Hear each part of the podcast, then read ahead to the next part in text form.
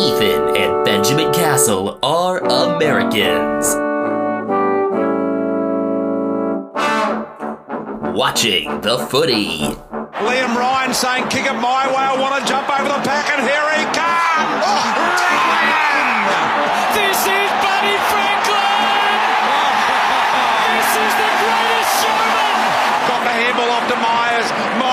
For the lead of Stengle.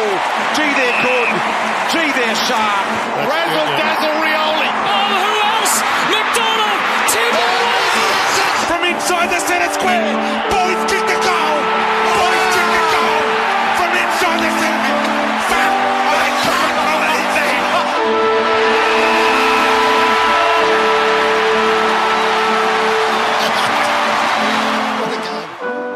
Time of day, everyone. I am Benjamin Castle. I am Ethan Castle. Welcome to episode 130 of Americans Watching the Footy. And as we're recording this early Thursday US time, late Thursday Australian time, we are celebrating a birthday.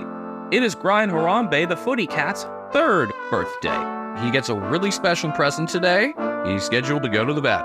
And that means he'll piss all over your car. Oh, yeah, really looking forward to that. How many layers of towels are you going to use? At least three. Not enough. This is our round 24 preview. Only three true dead rubbers, but we know which clubs are the top four, and we know three of five through eight. So there are a couple games in particular that will determine that last spot, and otherwise, a lot of the intrigue will come from retirements and sorting out where finals will be played. We know Collingwood are locked into a top two spot, and they can wrap up the minor premiership with a win over Essendon at the G. It's technically an Essendon home game at the typical Friday night time, 7:50 p.m. local, so 5:50 a.m. Eastern, 2:50 a.m. Pacific for us Americans. This is on Fox Sports 2 as pretty much every Friday night footy is. A pretty insane streak going on with this matchup. This will be the 61st consecutive head-to-head meeting between Essendon and Collingwood at the MCG. That goes back to round 19 of 1992. Of course, very memorable game. You you remember that one, right? Oh, of course, Collingwood won that one by 22. Scored the only three goals of the fourth. Oh yeah, of course. I I remember that that play and that big performance by that that guy. Uh, actually, looking at the tables for this, Collingwood had four players whose last names started with Mick, which is pretty incredible. And they also had Saverio Rocca. The most amazing part about this streak, it is all in home and away play. They haven't met in the finals since they met twice in the 1990 series. And this is the 30th of 32 seasons in which they're doubling up. They doubled up in 1992, but the first meeting was at Waverley Park. For some reason, they only played on Anzac Day in 2016, and obviously 2020 they didn't double up.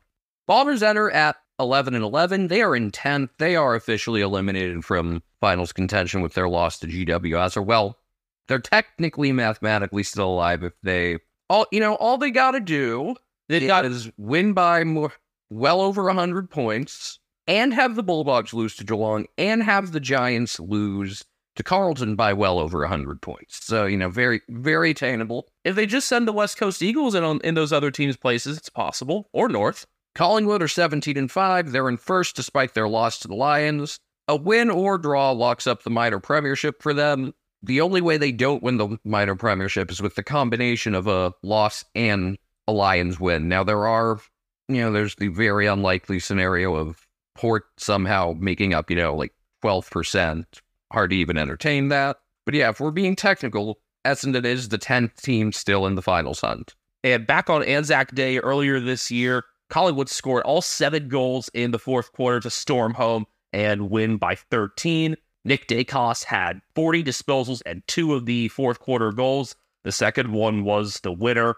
He won the Anzac medal to nobody's surprise in front of the second largest home and away crowd ever at 95,179. I remember there was an amazing bit of numerology there on bounce involving that number. Uh, we've got some massive list changes for this week for Essendon as their season is virtually over. Six different guys listed as injured, including Matt Guelfi, who was subbed out last week with a hamstring injury. The others, Jye Caldwell, Sam Draper, Jake Kelly, Jake Stringer and Peter Wright. This could be one of those situations where, you know, it's like anyone with a minor injury, there's no need to push it. Coming in are Kaine Baldwin, Nick Bryan, Will Setterfield, Will Snelling, Sam Weideman, and as the sub in what looks like his final game, unless he unretires again, which would be awesome because the more of him, the better. I have a feeling that he's going to stick around at the club in some capacity, though. Or maybe it's some other club. I, I would imagine it's Essendon, but I mean, he was linked to Freo last year for a bit, but this seems more definitive. He's played, I think, six games this year. We remember the amazing reaction when he came on as the sub in the opening round against Hawthorn and kicked a goal there. Walla is good for footy, and he's the first player that we recognized. This will also be Darcy Parish's 150th game. I don't think 150 gets you a sharing off, but if you want to piss off Kane Cornes, go right ahead, especially if you get pummeled again, like you did in uh, Merrett's 200th. It'll be the 100th game for Josh Daicos for Collingwood, and they're bringing back Jordan De Goey and Bobby Hill. They're also bringing in Finn Macrae as the sub for his first game of the year at long last. Don't know how it took this long for him to come in. Watch for him to request a move at some point. I forget exactly what his contract terms are, but I would not be shocked if he tries to join up with Jack at the Bulldogs at some point. Beau McCreery was suspended for a dangerous tackle. They just accepted that one at one game. Nathan Murphy, with a combination of back and glute concerns, is held out, as is Jacob Ryan, who became the second Jacob to be injured on debut this year. I am excited to see Mason Cox in the lineup again. He's listed on the interchange bench. I think it was great the way they used him last week. You know, his speed in the sub role was very, very, very fitting. Honestly, he Seriously, he actually did well in that role. no, he was their best ruck. Scott Pendlebury really benefited from Mason's hitouts last Friday, so look for that to continue. He outdid Darcy Cameron there, and having Cameron and McStay both in the forward line has worked well for Collingwood a lot of this year, and especially against Essendon, go with as many talls as you can. We've seen how that's worked before. Collingwood are 31 and a half point favorites. Those lines largely come from before the list was out. This could be pushed out further now that we've seen how many Essendon players are being held out of this game, whether or not they're actually injured. What does it take for Essendon to actually win this game, Ethan? They just go out and play like it's their final game and just leave it all out there and don't completely shit themselves defensively. I think it's going to be tough for them to play that uncontested back half game like they try to do. Even with McCreery out, Collingwood should be pressuring enough, and I hope Finn Macrae seizes the opportunity once he's brought in as sub. Would not be shocked if it's Mitchell or Pendlebury who comes off just as a management or even victory cigar thing, even though they'll also be off next week. We got two games starting at the same time to kick off Saturday footy, and both are dead rubbers. But I think there's some intrigue in each one. You can find some storylines as long as you put in the work. And as long as North don't tank like everybody knows they will, because when a Victorian team tanks, it's fine. Bring in a lottery. The Roos hosting the Suns at Blundstone Arena.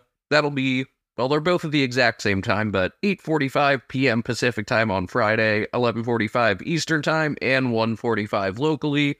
It's a Fox Soccer Plus game.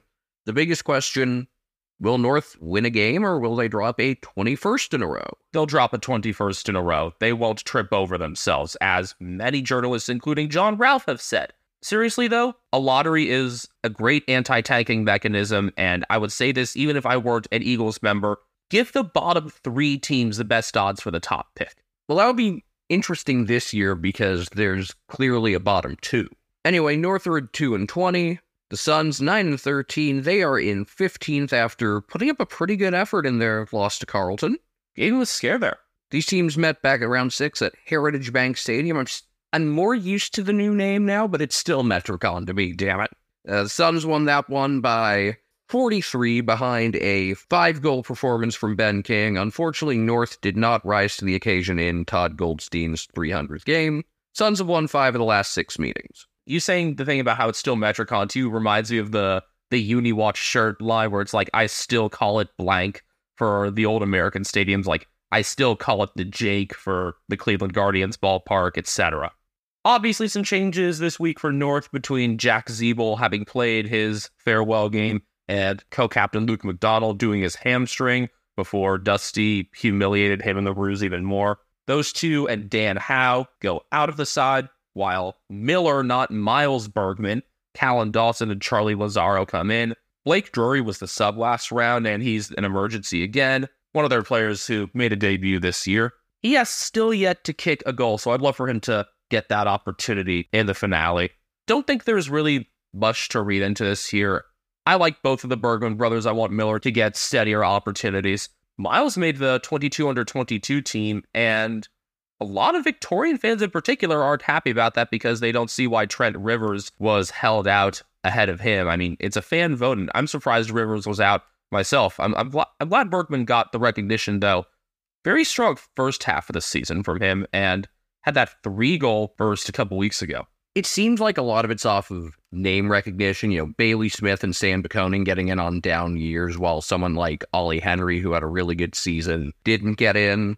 So I wouldn't look too much into it. Bailey Smith getting in over Jason Horne-Francis is not right. On the Sun side of things, Alex Davies is playing for the first time since round 14. Darcy McPherson was the sub last week. He's back in the 22. And Chris Burgess, who I just had to Google to make sure Chris is indeed his first name, is playing for the first time since round 15 in 2022. Yeah, he's done very well in the VFL this year. He and Brodie McLaughlin lead their goal count on 51 each, I believe. And so I wonder if some of this is keeping the guys playing in the twos fresh, keeping them on a game schedule heading into their finals. They're the minor premiers in the VFL, taking that on percentage over Werribee. I want one of the standalone clubs to win it, and obviously Werribee's the best chance at that. Rory Atkins, Bailey Humphrey, and Jack Lukosius has come out. It's an Achilles injury for Vinda, a finger for Bailey Humphrey, and Atkins is omitted. Interesting. Yeah, um, maybe they want McPherson to take up more of that carrying role. Not sure what Steven King really is going to be offering up here at this point. Obviously, this will be the last game he is coaching for the Gold Coast Suns. Dimma's tenure officially begins following the round. It still feels weird to me, even though it's been a few days looking at that presser, and those photos, and seeing him wearing that Suns polo. Suns favored by 25 and a half. I get the weird feeling that it'll be closer. Yeah, I, I mean, this game, you could tell me like pretty much anything, and I'd say, yeah, sounds right. Anything other than a North win by more than three goals, I could see on the table. Because again, if North win this game, it'll be an accident. They have the chance at getting the top four picks. Well, one of them will be a bid on Suns Academy kid uh, Jed Walter. But still, they have they have a chance if if Ben McKay is offered enough money for them to really clean up at the top of the draft. And obviously, the Eagles beating the Dogs helps with that. I don't care too much about one player in the mix of things. It would be nice for the Eagles to get Harley Reid or the top Western prospect and Daniel Curtin. I just find it incredibly funny that the Eagles are players in this whole race between eighth and ninth, and that they've beaten both teams in eighth and ninth this year. As for this game out by Hobart, whatever happens, happens. I can, you know what? Is this the game that Levi Casboult finally kicks five? I don't know. I just realized my guy, Caleb Graham, did not get a game all year, which is kind of hard to believe. Hard to believe in a lot of ways, but also Charlie Ballard elevated to one of the best intercept defenders in the league this year has some trouble against some of the more physical targets. And with Lachie Weller reemerging before he did his ACL again, that definitely took up some game time for him. Joel Jeffrey moving to halfback didn't do Graham any favors there. We're big Joel Jeffrey fans as well. It's a tough list to crack at the AFL level, and I hope all of them get opportunities again. We'll see how Dimma values them. So at the same time as that game out on Tasmania, you've got Hawthorn and Freo playing at the G. This is the Serong and Ryan Derby. I feel like we need, let's see, uh, the Serong Ryan Showdown Rumble. Ah, I'm not going to use Showdown. Skirmish Rumble. The Serong Ryan Standoff Rumble. Okay, I'll take it. Brothers Jai and Caleb Serong. Jai into the 22 for Hawthorn for the first time this year. Had been going well in the VFL, but was sidelined for a couple months with pericarditis. And then Brandon Ryan is back in for the Hawks, which means he has the chance to match up against his cousin Luke, like I've been wanting. It's a dead rubber. Hawthorn really doesn't have anything to play for. They're locked into 16th. The Dockers can shuffle a spot, but I want the Serongs and the Ryans to play on each other, and that's the biggest thing I want out of this game. I look forward to the playful shoving between them when they get lined up with each other. Which one of Jai or Caleb is more likely to say, My dad fucked your mom last night? Ooh. I, I don't know them personality wise well enough to, to really say, but I just hope at least one of them says it, if not both. I think was that a I think that was Michael Voss saying that to his brother. Yes. Gave me all sorts of newfound respect for Voss after I learned that that was his line. So Brandon Ryan and Jai Serong are two of the ends for the Hawks. Jai Newcombe is the other after experiencing some hamstring tightness on Sunday and being a late out there. That was a little out Henry Hustwaite to debut, and he's been kept in. I approve. Yeah, he looked solid. I think he's proved he's very much an AFL caliber player so far. He'd been in the mix for a while. I like that the Hawthorn are giving the youngsters a lot of chances this year. I mean, that was kind of the whole point of this year, and they still ended up with about as good a record as they had last year. I know a youngster that didn't get a game for them, and it's still pissing me off. Hey, Cooper Stephens wanted it. Denver Grainger-Barras, Ned Long, and Max Ramsden go out for the Hawks. Unsurprising that Ramsden, especially, is out after he was subbed out last week, but did an all right job playing on Max Gawn. So between Ramsden, Ned Reeves, and Lloyd Meek, you got an interesting situation there with the Ruck stock. I still want to see Reeves have that time as a center half forward, even though he's proven himself in the Ruck this past month or so. For Freo, Joel Hamling is back in, along with Michael Walters, who missed last week with a calf injury. Neil Erasmus is listed as an emergency again. He was a sub last week. So I guess it's unlikely for him to pick up that Rising Star nomination then. Bailey Banfield's out after injuring his AC joint, and Jaeger O'Meara, who got subbed out last week with a calf injury, has seen his season come to an early end.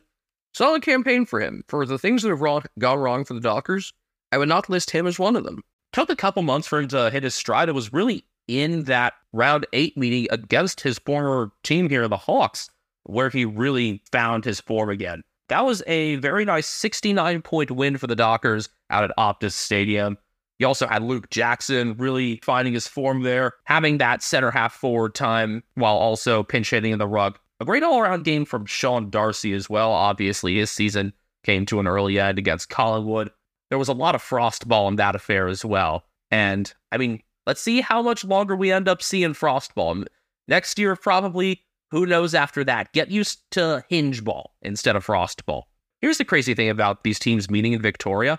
First time they're doing that in over a decade. You have to go back to round three of 2013 at the G. They've played 12 times since, eight of those being out west, five of them at Optus Stadium, and three at the old Subiaco Oval. And all four of Hawthorn's home games against Freo between 2013 and this coming Saturday were in Launceston. And this home and away streak, that is, because they did meet in the grand final in 2013 at the G as well. How do you not have a grand final rematch at the G when one of the teams is Victorian? When the other one's not, I guess, you know, it's one of those games where, like, you know, they try to put the ones in Tasmania that aren't the biggest draws, but I guess straight off of the grand final would have made sense. The Dockers have won the last five meetings head to head, but it's Hawthorn who are seven and a half point favorites at home. I have no idea what's going to happen with this game. I think there's a chance one of these teams comes out ready to play and the other super flat. I would find it more likely Hawthorn come out ready to play. I don't know. After the way they've played the last couple weeks, I also wouldn't be surprised if they delivered a clunker. I I don't know. This could be an interesting game, and it's a shame there's not much on the line because the footy could actually be a pretty fun watch. Could be one of the most competitive midfield battles really all season with both Serongs in there, Newcombe, Brayshaw. I could see this becoming a finals matchup again in the near future. I hope it is anyway. I, I could see Hawthorn getting there as early as next year if injuries are kind to them. Freo, I mean, we knew they'd take a step back this year, maybe not as dramatic as this. What does it take, you think, for Freo to get back to finals within the next couple years? I think just rediscovering their identity, um, maybe some better health or reinforcements defensively. Maybe Heath Chapman's absence this year ended up actually hurting more than we realized because we've said they've had some serious issues defensively. Chapman only managed three games this year at AFL level, was subbed out in the Dockers' home Western Derby. And yeah, I think his place in the lineup as maybe a mid-size intercept defender was really undervalued. And now I need to go into the bathtub again. I'm also keen on watching Tom Emmett in his second game. Having him and Sonny Walters in there, we'll see how they navigate that. Emmett came in for Walters last week. earned some free kicks, kicked two goals on debut, good attack of the ball. Maybe that frees up Walters to play a bit more outside and more of a pocket. We'll see how they navigate that. Your midday Saturday game is one that, thanks to an upset last week, has a little less buzz around it and could end up being not quite a dead rubber. Uh, It's not a dead rubber. Still, a home qualifying final is on the line for the Lions. And I guess for the Saints, they could be fighting for a home elimination final. Yeah, I mean, especially because there's a decent chance that with a loss, they could end up going to New South Wales. So yes, Brisbane hosting the Saints at the Gabba. This one will be your 4:35 p.m. Saturday afternoon slot. That means 2:35 a.m. on the east coast of the United States, as well as in the tropical paradise of St. Lucia, and Friday night for us on the west coast at 11:35 p.m. St. Lucia. I remember somebody, one of our favorite athletes, who ended up an Olympian for St. Lucia. Do you remember who I'm talking about, Ethan? Yeah, Jahvid Best. Let's see how many of our listeners, other than John Roberts, hi John, I have no idea what to expect out of the Seahawks this year, remember who Jahvid Best is. A great running back who unfortunately had his career derailed by concussions, starting from his time in college at Cal. One of the most exciting athletes we've both had the privilege of watching in person. I thought you'd go with like somewhere way further out. I thought you were going to mention something about Bhutan, or are you saving that for I just literally click random country generator, and that was what it gave me. So that's what they do out here? The Lions are 16 and 6 in second after defeating Collingwood at Marvel Stadium last week because of course they beat him at Marvel. If they'll be able to at the G, it would probably mean they win the flag. Saints are 13 and 9. They are in sixth after their win over the Cats. These teams met in round 15, a 28 point Lions victory. Four goals won for Eric Hipwood, nine intercept marks for Harris Andrews, saving him from Gill's wrath. And Jack Payne shut Max King out. He will not be able to do that this time because King's been managed. That's right. Max King has been managed, Your face. Mm. It's an ugly mm. face. so I guess he'll have a three week gap in between games. In his first four games of this season, he had kicked 13 goals before Jack Payne held him without one. You mentioned Hipwood had a good scoring performance. This will be his 150th game as the Lions look to extend their head to head streak against the Saints to four. Not many changes for Brisbane. Jarryd Lyons returns to the 22 with Lincoln McCarthy coming out with a calf injury. Guess that means Cal Achi's right to go then. That's good. Achi struggling to find time this year says a lot about the kind of depth that the Lions have because he's a pretty versatile player. I end up mostly seeing him as a mark on the wing or the boundary, but his aerial skills can make him valuable in all sorts of situations, and we have seen that when he's gotten games as of late. He can play as a halfback, he can play midfield, he can play forward. It's a type of player you could really use going into a finals run. And as for Jarryd Lyons, just a couple years ago, he was in the top 10 for the Brownlow. I think maybe some of the younger pieces coming in has squeezed him out a bit, but another piece who be able to still get some time in September. Other than King, the Saints also will be without Seb Ross. He hurt his hamstring. Again, Hunter Clark is elevated from the sub role to the 22, and Jack Hayes excuse me? Dak, dak, dak, dak, dak. will be playing for the first time since 2022, round six, back from his ACL injury. Congratulations. Good to see him in there. Mature age ruck forward, listed as full forward in this game, which is unsurprising given Rowan Marshall's also in there. This is really the first time all year then Marshall has actual support in the ruck. So we'll see what kind of ruck and forward time he ends up having. I could see him actually sliding back into defense a decent amount to be able to create some more direct one on one matchups against the Lions Talls, having him back there along with Cal Wilkie, Liam Stocker, who will be playing his 50th game. Seen less out of Josh Battle as of late. I think Battle playing well is imperative if the Saints are going to keep this close, if not win this game. But yeah, Hayes had a great start to things last year, kicked three on debut, six goals in his first five games before doing his ACL. Went through an extended rehab with Sandringham as well, and I hope he makes the most of this opportunity. We'll see how long it is, too. Max King's management, I think, is allowing this to happen. Lions favored by 29 and a half. I think that's a bit high, but I think it would be really funny if they finish the year perfect at home and then drop a final at home or something, which I could totally see happening. I could see them going out straight sets after they win all 11 home games. which would be pretty frustrating considering how high their ceiling is. I mean, I'm not saying it's going to happen, but I wouldn't be completely blindsided if it did. As of now, they're matched up against Port in that first qualifying final. That's a matchup that has really depended on the venue. So, super valuable for them to win this game and clinch home field advantage. Two games late Saturday, as usual. The game that Americans will be able to see on standard TV on Fox Sports 2 is a game that still does carry importance. Geelong and the Bulldogs out at the Cattery, 5:25 a.m. Eastern, 2:25 a.m. Pacific for us Yanks, 7:25 p.m. local time down the highway. These teams are just half a game apart, but two places apart, with the Cats getting eliminated from finals contention after their loss against the Saints last week. They're in 11th at 10, 11, and 1. The Bulldogs at 500, 11 and 11 in ninth after losing to the Eagles. These teams have already met once this year. Round 12 at Marvel Stadium, where the Cats beat an inaccurate Bulldogs team by 22, thanks to huge game from Mark Blicavs and then Gary Rohan serving as spark plug. Cats have won five meetings in a row, and I believe I think it's like 20 out of 23 or 21 out of 24 overall. But here's my favorite stat. They've won 16 straight home meetings against the Bulldogs, which includes 11 at Kardinia, 3 at Marvel, and 2 at the G. That includes two finals. That's the biggest reason I want to win, just just to keep that run going. And also to give the Giants a final spot. Yeah, I mean, if you lose, it's not the worst thing. Could help with draft position, makes the final game of the home and away season more intriguing. So, kind of a win win, honestly. I'm intrigued by all these changes for the Cats. Best news of all by far is that 2021 number 24 overall pick Toby Conway, the six foot nine ruckman, will be making his debut. He played really well against Matt Flynn last week in the VFL, and I am excited. Another Geelong Falcon turned cat. lot of changes this week. Coming out are Tanner Bruhn with Some sort of some, injury. yeah, we don't know what, but something. Jeremy Cameron just had surgery on his AC joint and posted some really good stuff to Instagram. Whacked out on painkillers.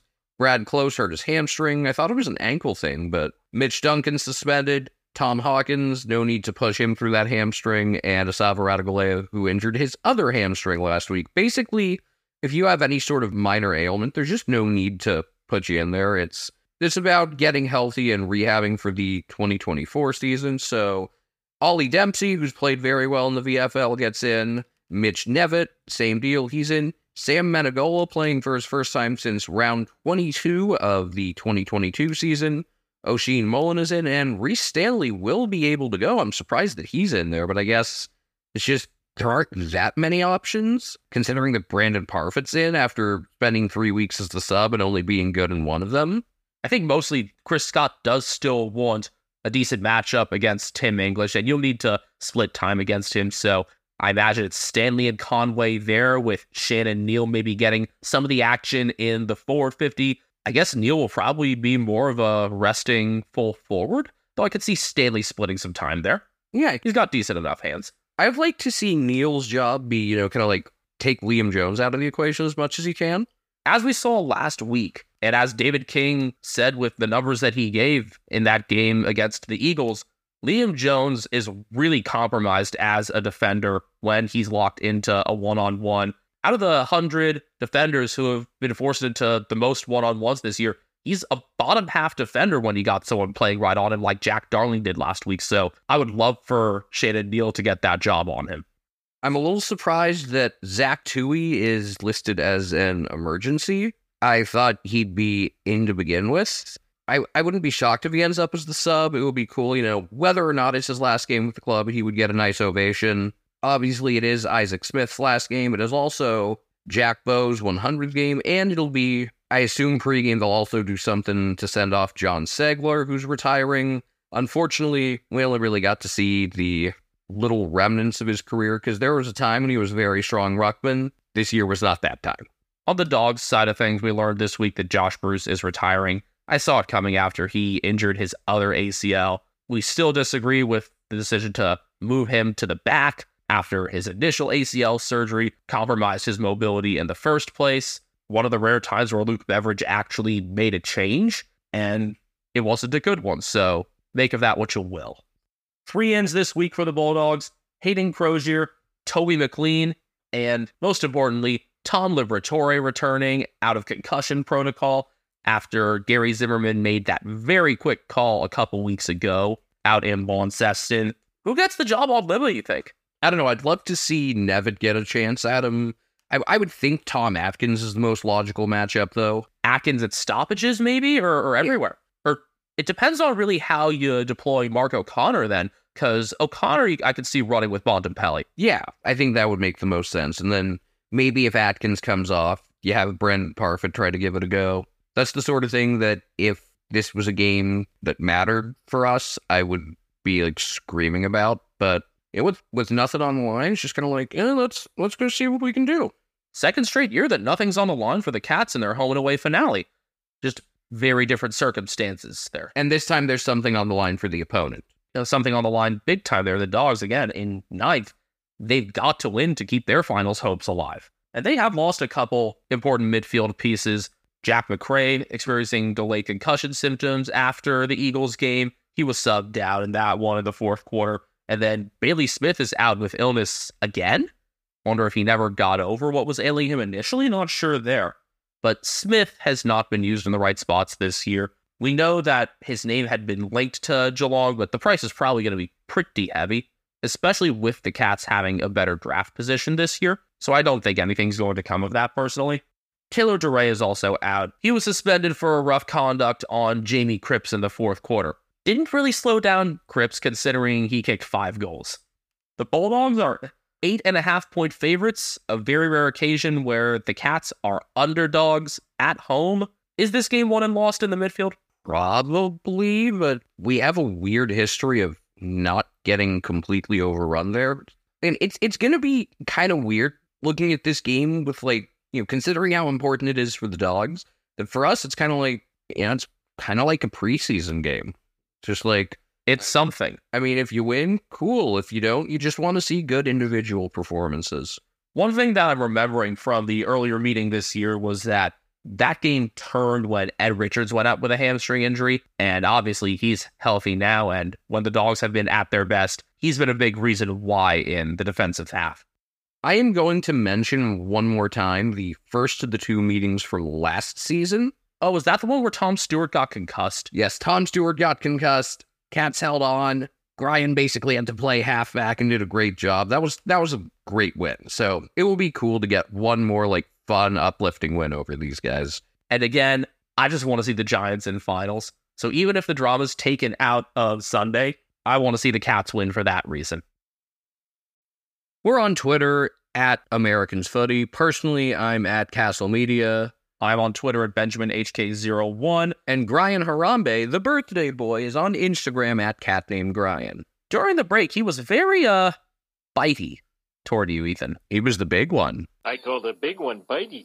And how did you fix it? Found him a spider. It was a small one, but it, it, it was enough to captivate him. I'm a hunter, but I'm a silly hunter. All right, we continue our round 24 preview with another dead rubber. It is the Saturday nightcap. Now, this one starts 45 minutes after the main Saturday night game, and that's because it's out west. Yup, the Eagles and Crows out at Optus Stadium. This game should mean something. Thanks to goal umpiring, it does not. But uh, yeah, all sorts of time zones to take note of here because it's 6:10 p.m. local in Perth or Burswood technically, 7:40 p.m. for South Australians, 8:10 p.m. for Victorians and others in the Pacific states of Australia. For Americans, 6:10 a.m. Eastern, 3:10 a.m. Pacific on Fox Soccer Plus. This is a big deal mostly because it's the chance for the Eagles to farewell Shannon Hurn and Luke Shuey, their two most recent captains, their Premiership captain and Norm Smith medalist, respectively. Also, a chance to farewell Nick Naitanui, and likely a chance to farewell Adam Simpson. As we've both said, it would be much more proper if we, you know, it was communicated coming into the game, or at least for the team to know if it's going to happen. I hope it's like one of those things where, you know, it's like everyone knew Joel Selwood was retiring, and Well, like, the, the players definitely did. yeah, I mean, he hadn't told like too many people other than Chris Scott, but like it was, it was pretty clear. I think he told the playing group at least ahead of the grand final. And if you didn't know before his goal, you saw the reaction from that, not just from him, but from Britt and his brothers, and you knew. Yeah, so it would be nice if you could, you know, if this is the end for Adam Simpson, I I hope he gets a nice send off. Ah, yes, 2018 West Coast Eagles Premiership coach Adam Simpson. Oh, and these must be bugger boots and expecting. The Eagles are off the bottom of the ladder because they they defeated the Bulldogs. I still crack up thinking about that. It's pretty damn funny.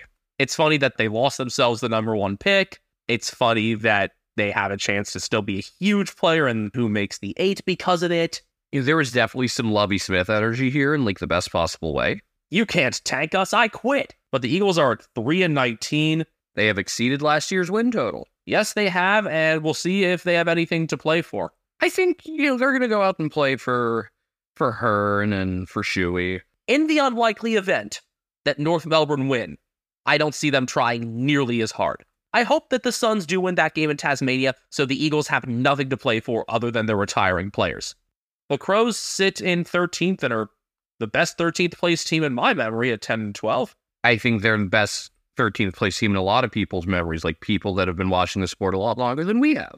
It was a 122 point Crows win when they met at the Adelaide Oval in round 13. That was Taylor Walker's 250th game, and uh, as Dwayne Russell said, the Texas 10. He was the first to even kick nine goals at the Adelaide Oval, and he became the fourth Crow to get to double digits. That was that stretch where the Eagles lost back to back games by like 200 something combined. It was it was a lot. I don't remember the exact numbers, but it was a lot. We don't need to get into that now. The Crows have won the last three meetings, and they'll be bringing Lachlan Gollant and Patrick Parnell back in. Luke Pedlar returns to the 22.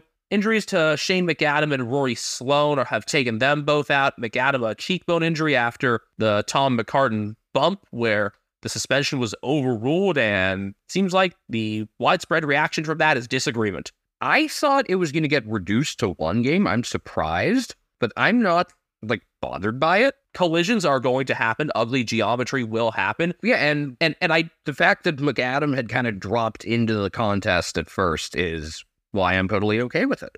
It's an eye injury for Rory Sloane. There was some friendly fire there last week.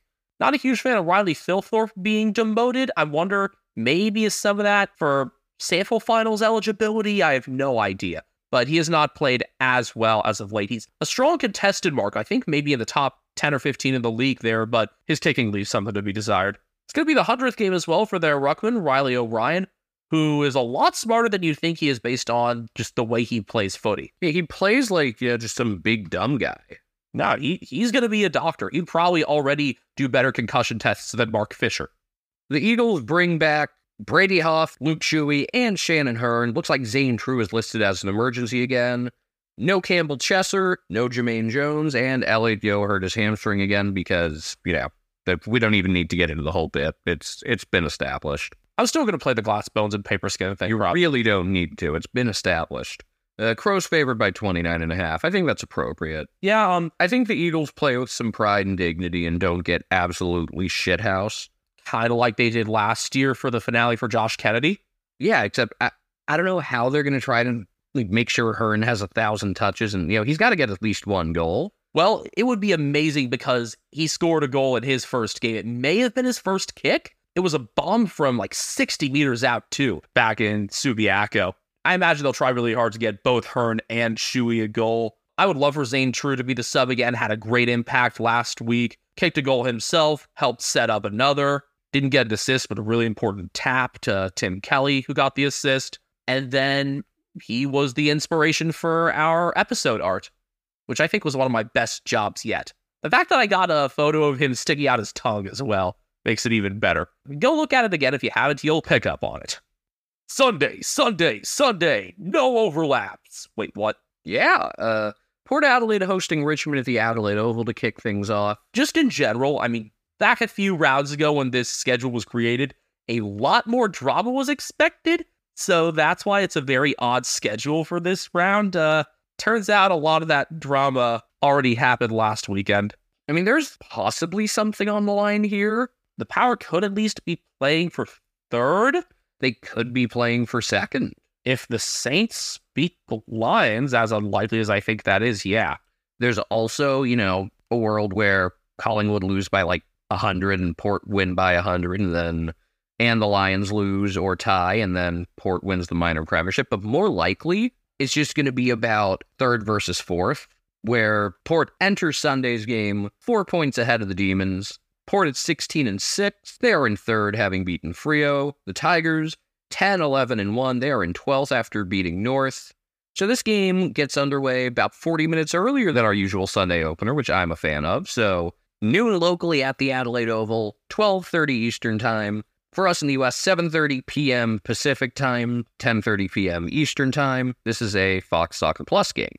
Port and Richmond have played some very entertaining contests in the past. I guess the intensity wasn't quite there, or the closeness at least wasn't the past couple times. Richmond did work it back to be a 10 point game in round 11 at the G by the final siren, but Port had held that game for a while. Port kicked 10 goals 17, and they were the first team to win without a multiple goal kicker since the Jack Newnes siren game in 2020, and the first in a game with 20 minute quarters since the Crows in 2019. Zak Butters was Port's best. Miles Bergman had a good game. And Tim Taranto kicked 4 1 in defeat. Was that the holy fuck game? No, uh, just check. That was the game they won against Hawthorn. Taranto kicking four goals, though, was very surprising. And on a day where he didn't have as many touches, it helped me in fantasy. In the nine years that the Adelaide Oval has been the Power and the Crows AFL home, Port have hosted Richmond there all of those years, including twice in 2020 the round 11 game was the game that really hooked me again on the sport after the pause after round one and then the 46 to 40 wet preliminary final. The game where peter ladhams punched tom lynch in the dick. That was the prelim? I believe so. Right i think ladhams i forget if he scored the opener in that round 11 game but i know he scored a really nice goal no confirmed changes for the power. Remember, we are recording this where we only have the extended teams for Sunday, but uh Brynn Teakle and Dante Visentini are on the extended bench. I mean, there's a world where, you know, if if the Lions win and it's just a matter of do you go to Brisbane or do you face Collingwood away? Port could just end up playing like a partial team and sit some guys. I wouldn't be shocked if they made some late changes to do that.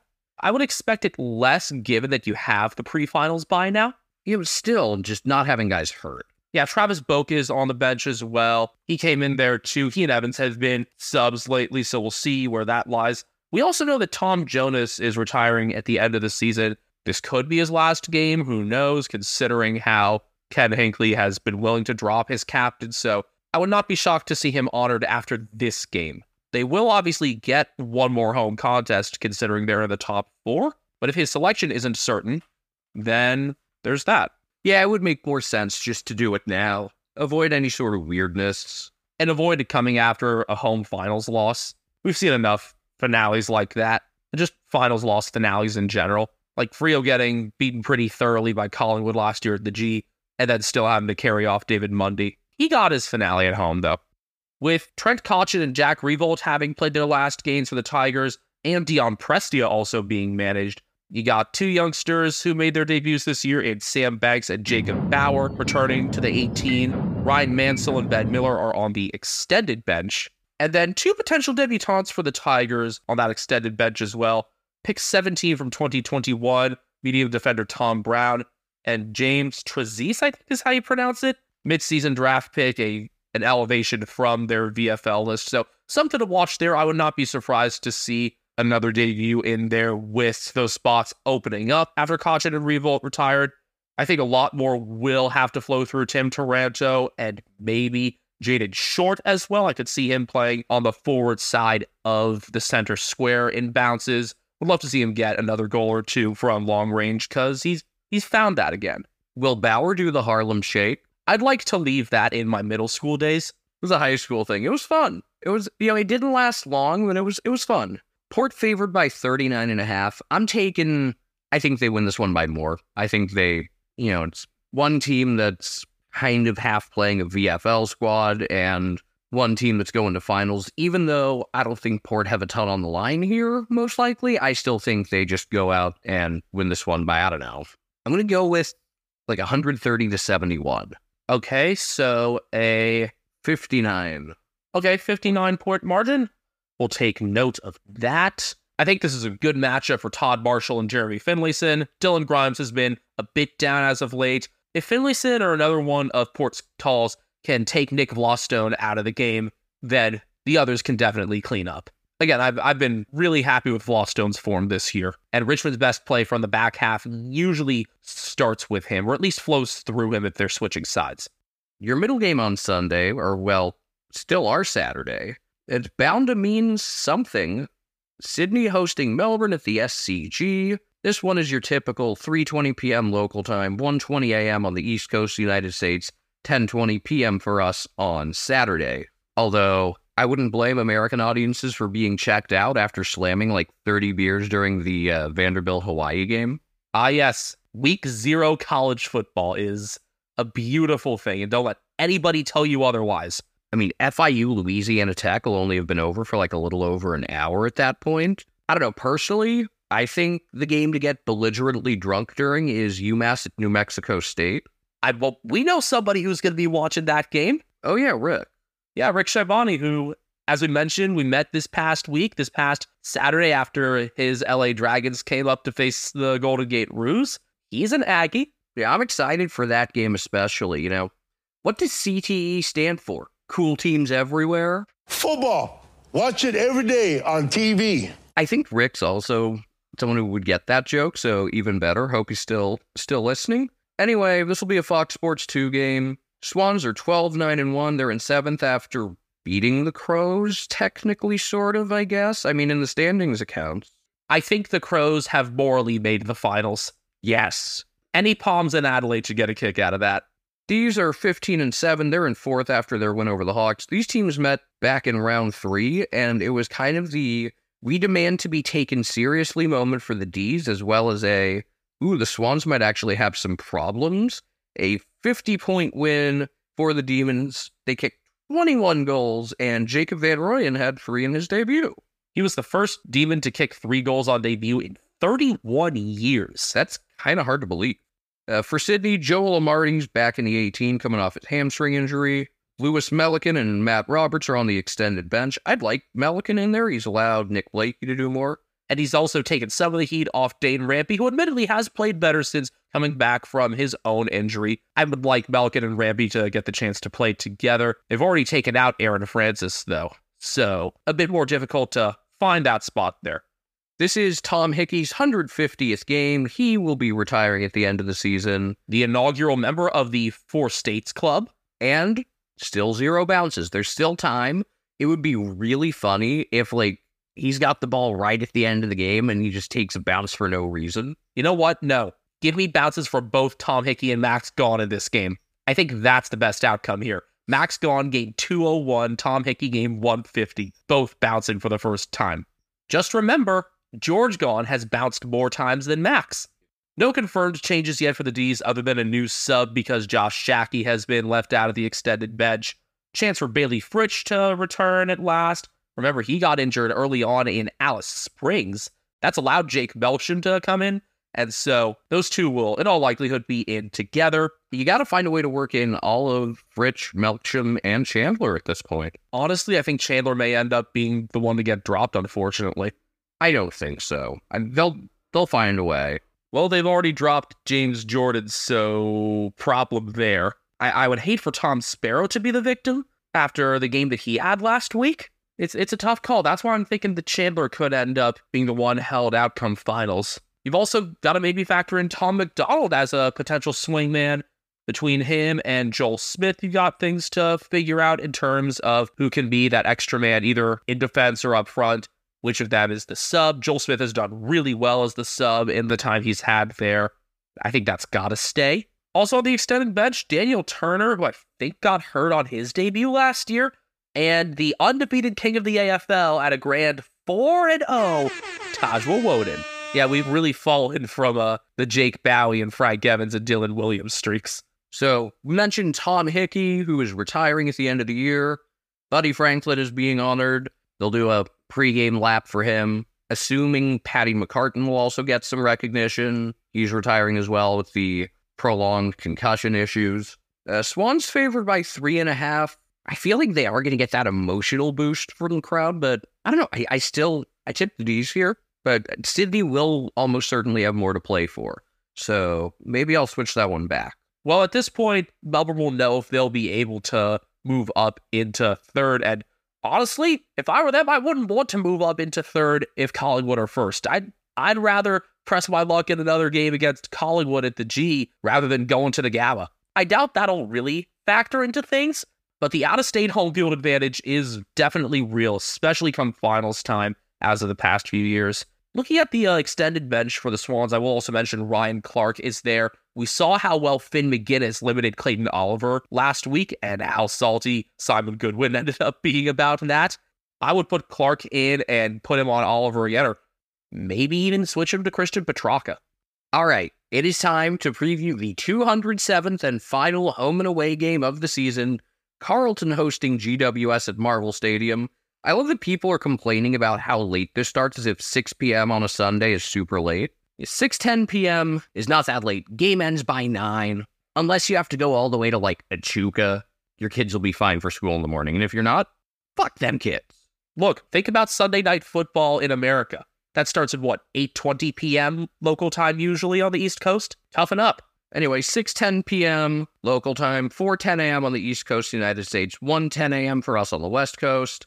This is another Fox Sports 2 games. We'll have back-to-back FS2 games to finish off the home and away season. My question, how long will they stick with you know the end of the Sydney Melbourne game with the teams in the room or will they show the blessed montage?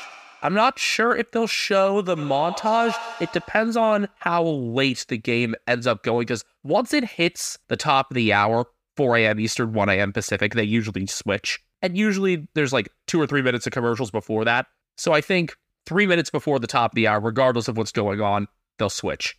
For those of you that don't know about the montage, I think we mentioned it before. I forget. we mentioned it last year. Basically, when there's filler time after an AFL or NRL game on any of the Fox Sports affiliates, especially FS2, they show this weird, like 2012, I think it was 2013. Yeah, 2013 Sydney Roosters montage with EDM playing, and it's just it's become like an indispensable part of our lives. There was one other montage recently, though, with some other rugby team that I couldn't place. I think it was still rugby league. It wasn't any team that I recognized. It was like red and white stripes. I didn't think it was anything in the NRL. Wondering if it was some sort of representative side. I don't know, but I've I've been enjoying it. It's you know, we've been watching this for four years, and it's still it's still here, and hopefully it's here for a long time. The montage.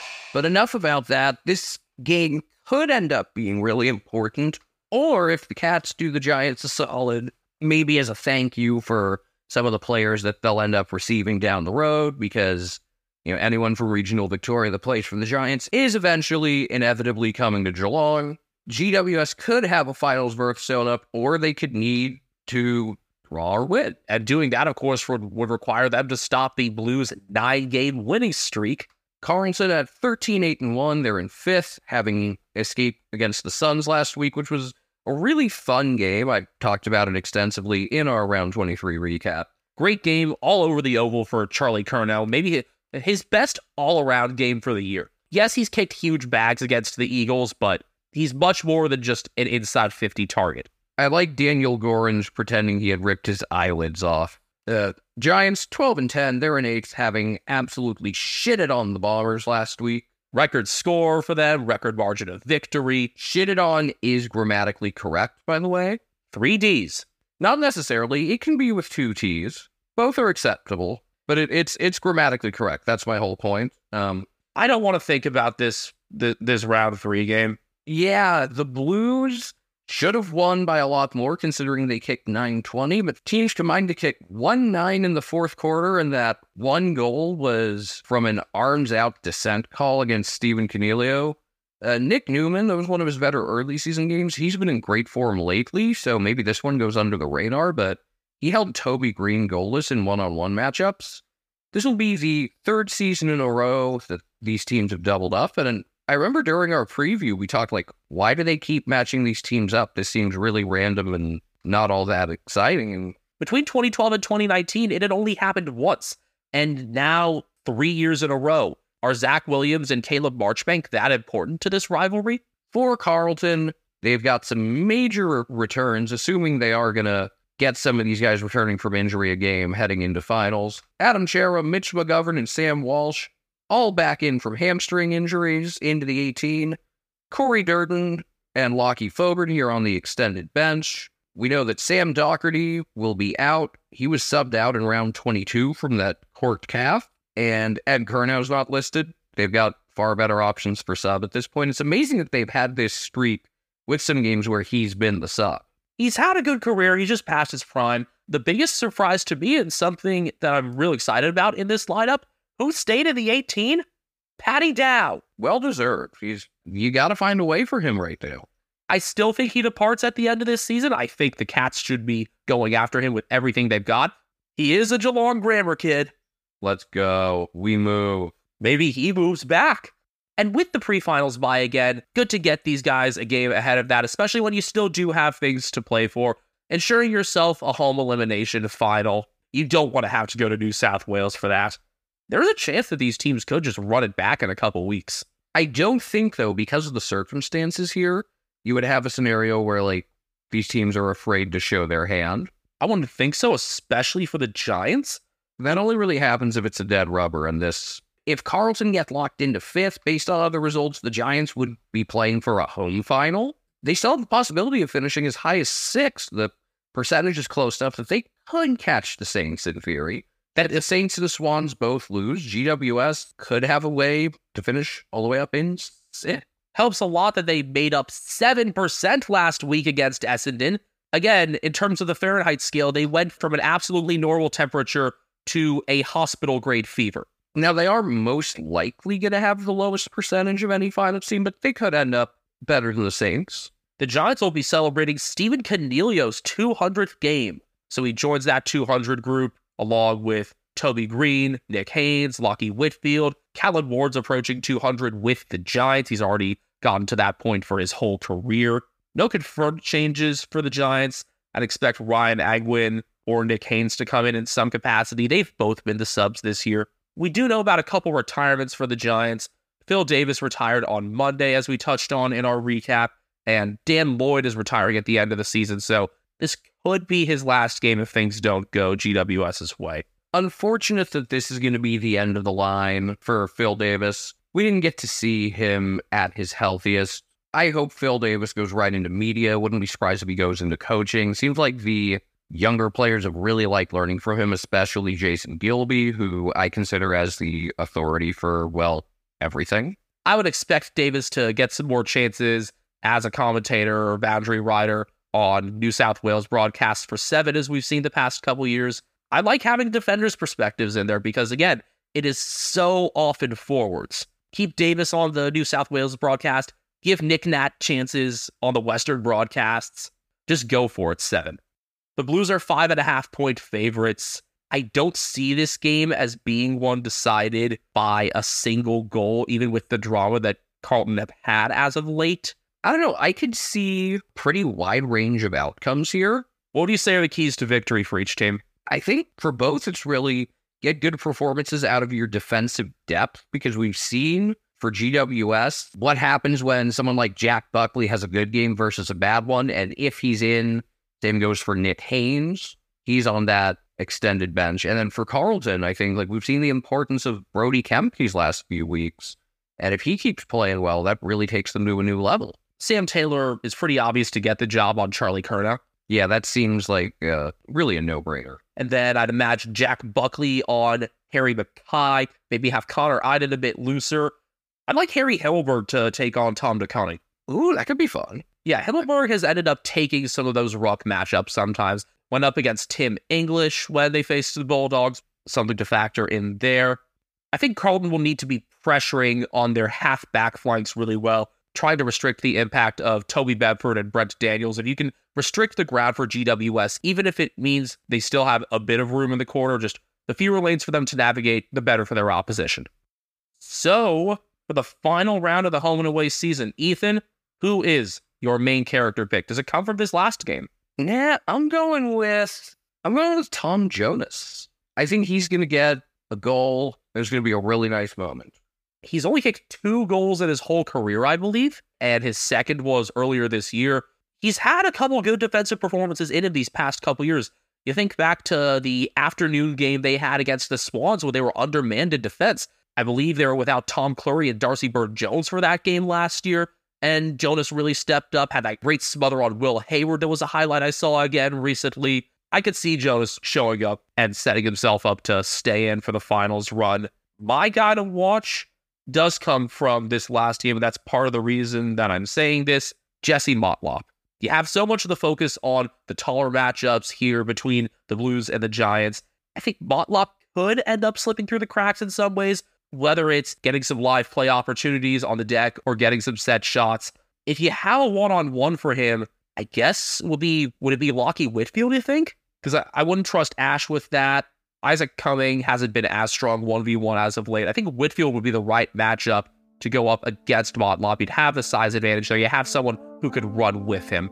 Those two could be an underrated matchup and just two players to, to keep an eye on whenever the ball is in the Blues forward half. I, I like the idea of that. You've talked me into it. You've convinced me. Yay! Like Farmers Insurance, I know a thing or two because I've seen a thing or two. I've seen some things, man, and some stuff. I wouldn't recommend it. You know the drill. We're on Twitter at Americans Footy. Brian Harambe's on Instagram, a cat named Brian. Personally, I am at Castle Media. I'm at Benjamin HK01, and I'm watching Brian right now because he's spread out sleeping on Ethan's bed.